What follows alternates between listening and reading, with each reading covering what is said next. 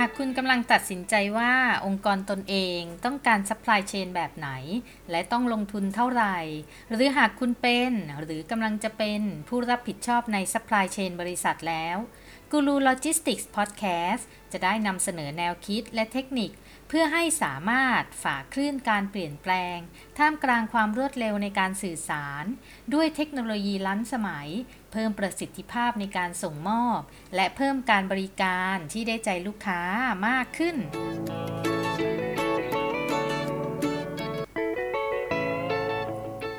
สวัสดีค่ะ ยินดีต้อนรับสู่กูรูโลจิสติกส์พอดแคสต์กับอินทิราสิทธิเวชหรือเรียกแบบที่หลายๆท่านเรียกกันว่าอาจารย์เดียค่ะ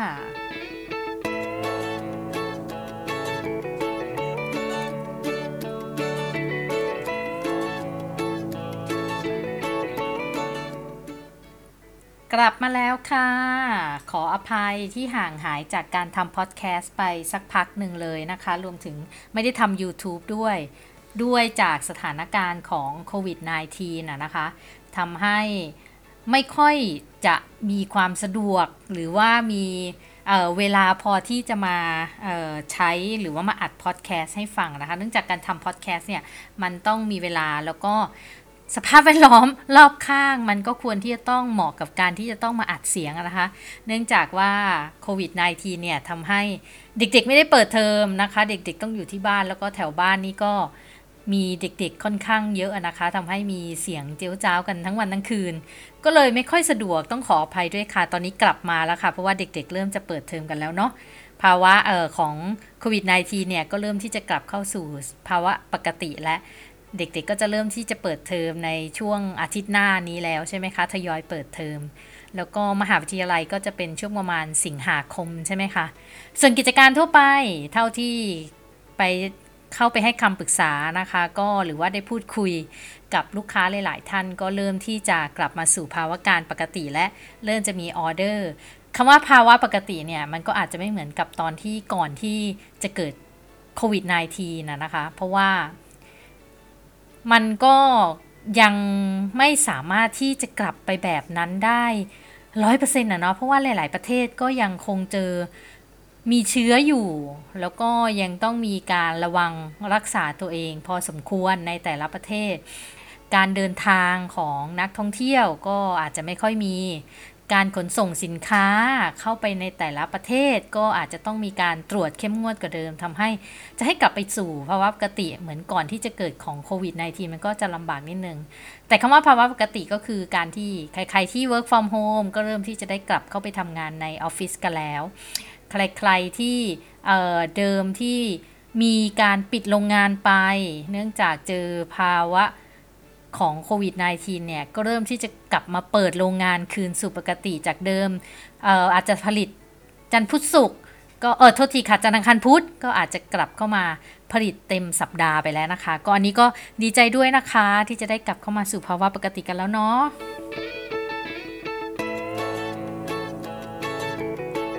จริงๆจะว่าห่างหายก็ไม่ค่อยห่างหายไปจากเรื่องของการบริหารจัดการโลจิสติกส์ที่จะมาแชร์ความรู้นะคะ คือแน่นอนอาจจะหายไปจากพอดแคสต์แต่ว่าก็ยังมีอัปเดตเรื่อยๆ ในเพจของกูรูโลจิสติกส์นะคะ ถ้าเกิดว่าใครยังไม่ได้ไปกดไลค์ ก็ไปกดไลค์ได้นะคะที่เพจกูรูโลจิสติกส์เลยค่ะ แค่ค้นหาคำว่ากูรูโลจิสติกส์นะคะ ชอบบทความไหนชอบ โพสต์ไหนก็ฝากแชร์นะคะอ้อแชร์แล้วก็เปิด public ด้วยนะ บางทีไม่ได้เข้าไปอ่านเนาะ เพราะว่าถ้าเกิดว่าไม่ได้เปิด public เนี่ยไม่ได้เข้าไปอ่านด้วยก็อาจจะไม่ได้ไปกดไลค์ตามให้นะคะ ยังไงก็ฝากกดไลค์กดแชร์ให้ด้วยนะคะ เอาละค่ะ วันนี้มีเวลาอยู่เล็กน้อยก็เลยอยากจะมาพูดในเรื่องของบาร์โค้ดกับการบริหารจัดการโลจิสติกส์นะคะ ซึ่งเรื่องนี้ก็ได้มีโพสต์ไปบ้างแล้วในเพจกูรูโลจิสติกส์นะคะ เมื่อสัปดาห์ที่แล้วเนาะวันนี้เราก็จะมาคุยกันทางพอดแคสต์กันบ้างเสริมนิดนึง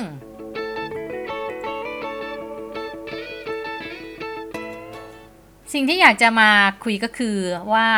ทำไมบริษัทที่มีระบบการบริหารจัดการโลจิสติกส์ที่ดีเนี่ยเขาถึงใช้บาร์โค้ดในการทำงานแทบทั้งนั้นค่ะ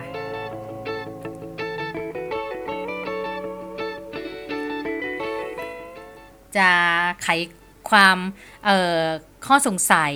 นะคะในในในคำถามนี้เนี่ย แบบง่ายๆเนาะว่าก็เพราะว่าบาร์โค้ดเนี่ยมันจะช่วยให้ข้อหนึ่งก็คือว่ามันจะช่วยลดความผิดพลาดในการทำงานของคน ไม่ว่าจะเป็นการอ่านผิด หยิบผิด เก็บผิดหรือว่าจัดผิดค่ะ อย่างที่ 2 ก็คือลดเวลาในการทำงานค่ะ เช่นมันก็จะทำให้เราหยิบเร็วขึ้น ไม่ต้องไปเสียเวลาแก้ไขสิ่งที่ทำงานผิดพลาดค่ะ คำว่าแก้ไขสิ่งที่ผิดพลาดมันก็คือโยงกลับไปหาข้อเมื่อสักครู่นี้นะคะ ก็คือเรื่องของการหยิบผิด เก็บผิดจัดผิดมันนั้นอะไรก็ตามที่ผิดมันก็ต้องไปแก้ไขให้ถูกต้อง มันก็ทำให้เสียเวลามากขึ้น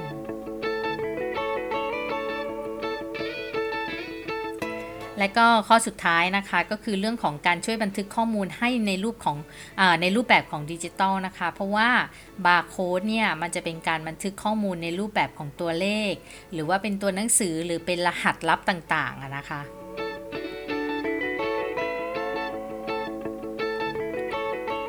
ที่ว่าไป 3 ข้อนั้นก็คือตัวอย่างความดีความชอบของการใช้บาร์โค้ดค่ะ นั่นคือเหตุผลว่าทำไมบริษัทที่เขามีระบบการบริหารจัดการโลจิสติกส์ที่ดีเนี่ยเขาถึงใช้บาร์โค้ดในการทำงานกันแทบทั้งนั้นค่ะ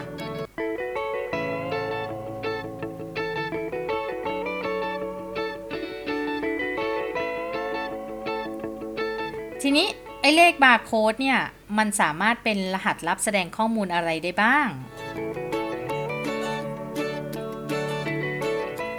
เคยสงสัยไหมคะว่าเลขบาร์โค้ดที่แสดงอยู่ใต้ตัวขีดขีดแนวตั้งที่เรารู้จักกันว่าคือบาร์โค้ดเนี่ย มันคือตัวเลขอะไร เอาแบบง่ายๆที่เราเจอกันบ่อยๆนะคะ ก็ตัวอย่างก็อย่างเช่น 1. รหัสสินค้าค่ะ มันก็เหมือนเลขประจำตัวที่นักเรียนมีนั่นแหละค่ะ สินค้าแต่ละตัวก็จะมีรหัสที่แตกต่างกันเพื่อให้ใช้เเพื่อให้ง่ายในการเรียกค่ะ อย่างที่ 2 ก็คือล็อตที่ผลิตค่ะ มันเป็นรหัสตัวเลขบอกว่าสินค้านั้นๆน่ะผลิตเมื่อไรวันไหน ชุดไหน เพื่อให้ง่ายในการตรวจสอบย้อนกลับไป ถ้าเจอปัญหาลูกค้าร้องเรียนมา เลขล็อตผลิตเนี่ยก็จะช่วยให้หาสาเหตุ แล้วก็แก้ไขป้องกันไม่ให้มันเกิดซ้ำอีกได้ค่ะ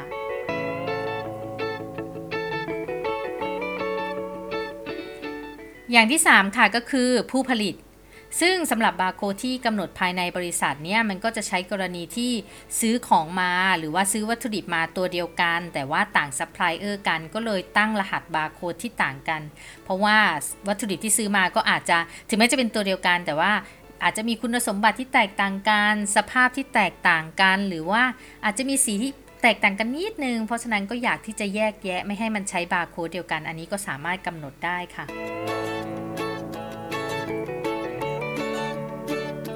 แล้วก็อันที่ 4 นะคะก็คือรหัสลับนี้มันก็สามารถแสดงข้อมูลได้ถึงรหัสเฉพาะค่ะ ที่ผู้ซื้อรายใหญ่ ๆ บางรายเขาก็อาจจะกำหนดให้ผู้ผลิตแต่ว่าเราคนขายนะคะ มีตัวเลขที่ผู้ซื้อเขากำหนดให้บนบาร์โค้ดค่ะ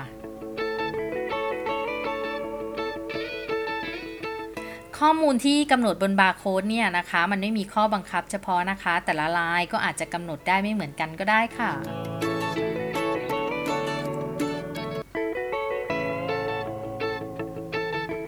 ต่อกับคำถามที่ว่าทำไมของที่ซื้อมาถึงมีเลขบาร์โค้ดคนละเลขกับที่ซื้อมาครั้งก่อนค่ะหมายความว่าของที่เราซื้อมาจากคู่ค้า หรือว่าคนที่เราซื้อมาเพื่อที่จะมาซื้อมาขายไปนะคะ เลขบาร์โค้ดที่เราซื้อมาของสินค้าตัวเดียวกันครั้งเนี้ยมันถึงจะเป็นมันถึงเป็นคนละเลขกับที่เราซื้อมาครั้งก่อนค่ะอย่างที่เล่าให้ฟังของก่อนหน้านี้นะคะ ในเรื่องของรหัสลับที่ที่เป็นรหัส บาร์โค้ดเนี่ยมันสามารถเป็นรหัสที่แสดงข้อมูลอะไรได้บ้าง หนึ่งในนั้นก็คือรหัสลับที่แสดงข้อมูลของเลขล็อตการผลิตค่ะในเลขบาร์โค้ดเนี่ยเขาก็อาจจะมีเลขล็อตในการผลิตได้นะคะ ซึ่งทำให้เวลาที่เราซื้อของเข้ามาของเดือนที่แล้วกับวันนี้ก็อาจจะผลิตคนละครั้งกันค่ะ ก็ทำให้เลขบาร์โค้ดมันไม่เหมือนกัน แต่ในทางตรงกันข้ามนะคะ ถ้าเกิดว่าเราได้เลขบาร์โค้ดที่เหมือนกันกับครั้งก่อน ก็แสดงว่าสินค้าที่เราซื้อมาครั้งเนี้ยกับครั้งก่อนน่ะมันผลิตออกมาพร้อมกัน มันก็เลยมีล็อตการผลิตล็อตเลขเลขล็อตการผลิตเดียวกันนะคะ เพราะฉะนั้นแล้วถ้าเกิดถ้าเกิดว่าเราได้เลขบาร์โค้ดตัวเดียวกัน ในระยะเวลาการสั่งซื้อที่ห่างกันพอสมควร เช่น 6 เดือนหรือ 1 ปีเนี่ย ในมุมมองโลจิสติกแล้วมันก็อาจจะหมายความว่าของที่เราได้มาคราวนี้กับคราวก่อนน่ะเออมันเป็นเลขมันเป็นสินค้าล็อตผลิตเดียวกันเนี่ยมันหมายความว่าอะไรมันถึงว่าครั้งนี้เราซื้อของมาเนี่ยของที่เราได้มามันเป็นของเก่าเก็บค่ะ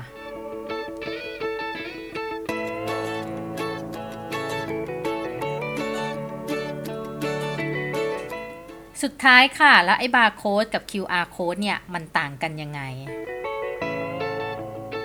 แล้วจะเลือกใช้อันไหนดี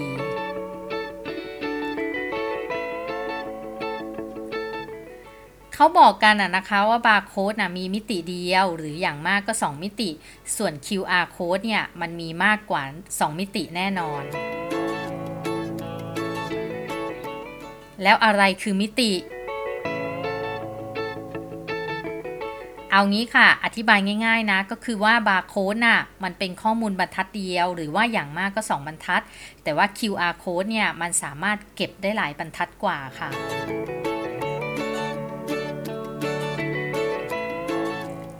เราเห็นง่าย ๆนะคะ ก็คือว่าบาร์โค้ดเนี่ยมันเป็นตัวเลขหรือว่าเป็นรหัสลับที่ต้องไปแปลงค่าอีกทีใช่ไหมคะ แต่ว่า QR code เนี่ยมันก็สามารถที่จะสแกนหา แล้วก็ลิงก์ไปหาข้อมูล แล้วก็แสดงได้ทันที อย่างเช่น เวลาที่เราจะเพิ่มเพื่อนใน Line หรือว่าแอปมือถือแอปธนาคารบนมือถือนะคะ เวลาที่เราจะไปกดเงินที่เครื่อง ATM โดยไม่ต้องใช้บัตรเนี่ย เวลาที่เราลิงก์ไปปุ๊บมันก็จะข้อมูลมันก็จะเด้งขึ้นมาให้เราได้ทันทีเลย แล้วก็ลิงก์ไปหา เวลาที่เราจะเบิก เงินบน ATM มันก็สามารถที่จะทำให้เราเบิกเงินได้เลย โดยไม่ต้องใช้บัตรค่ะ ต่อคำถามที่ว่าเราจะเลือกใช้อันไหนดีระหว่างบาร์โค้ดกับ QR code ไม่ต้องคิดเยอะค่ะ จะขออนุญาตแนะนำให้พิจารณา 4 ข้อง่าย ๆ เลยนะคะ ข้อแรกก็คือมีโปรแกรมทำอันไหนฟรีก็เอาอันนั้นเลยค่ะ อันที่ 2 ค่ะ คนซื้อของจากเราไปเนี่ยกำหนดให้ใช้อันไหน เราก็ทำอันนั้นค่ะ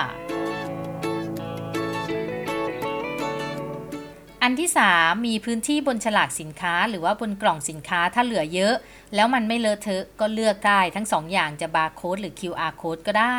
แต่ว่าถ้ามันเหลือพื้นที่น้อยบาร์โค้ดก็พอได้ค่ะ และก็ 4 ค่ะ สุดท้าย เราจะใช้มันเพื่ออะไร ใช้มันไปทำไม เลือกอันที่เหมาะค่ะ ถ้าเรามันเป็นแค่กิจการเล็กๆ ก็ใช้แค่ภายในกันเองเนี่ย บาร์โค้ดก็เพียงพอแล้วค่ะ ไม่ต้องถึงขนาดแอดวานซ์ไปถึง QR code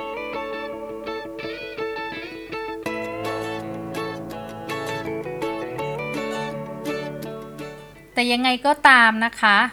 แบบที่เคยแนะนำมาในหลาย ๆ พอดแคสต์ที่ได้พูดถึงนะคะ ก็คือว่าเอามาใช้เถอะค่ะ จะบาร์โค้ดจะ QR code หรือจะเลิศเลอไปถึงขนาด RFID ก็ได้ แต่ว่าเอามาใช้เถอะค่ะ แล้วก็จะได้เห็นอะไรดีๆ ในการบริหารกิจการหรือว่าบริหารจัดการโลจิสติกของเรานะคะ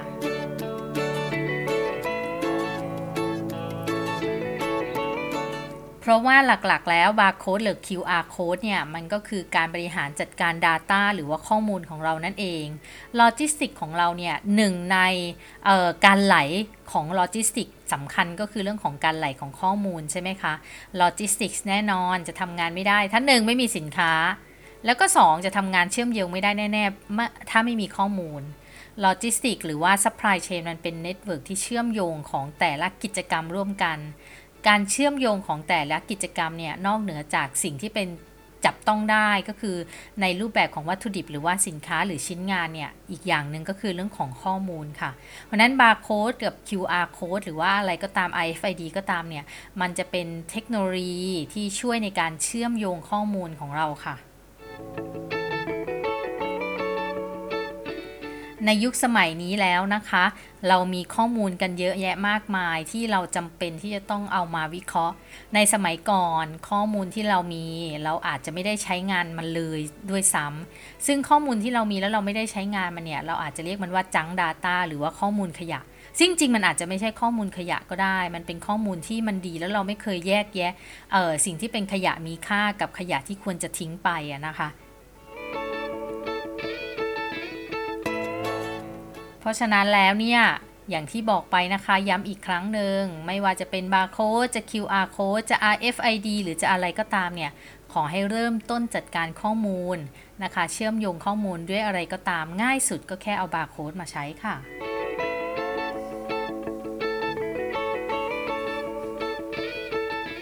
สำหรับวันนี้กูรูโลจิสติกส์พอดแคสต์กับอินทิราสิทธิเวต้องไปก่อนค่ะ แล้วพบกันใหม่ในตอนหน้านะคะ สามารถติดตามฟังกันได้ทางพอดแคสต์และ YouTube Channel ชื่อช่องว่ากูรูโลจิสติกส์ค่ะ หรือจะติดตามข่าวสาร ความรู้เทคนิคอื่นๆ กันได้ทาง Facebook Fanpage กูรูโลจิสติกส์ค่ะ คอมเมนต์แนะนำมาได้นะคะ ว่าอยากให้เล่าเรื่องอะไรบ้าง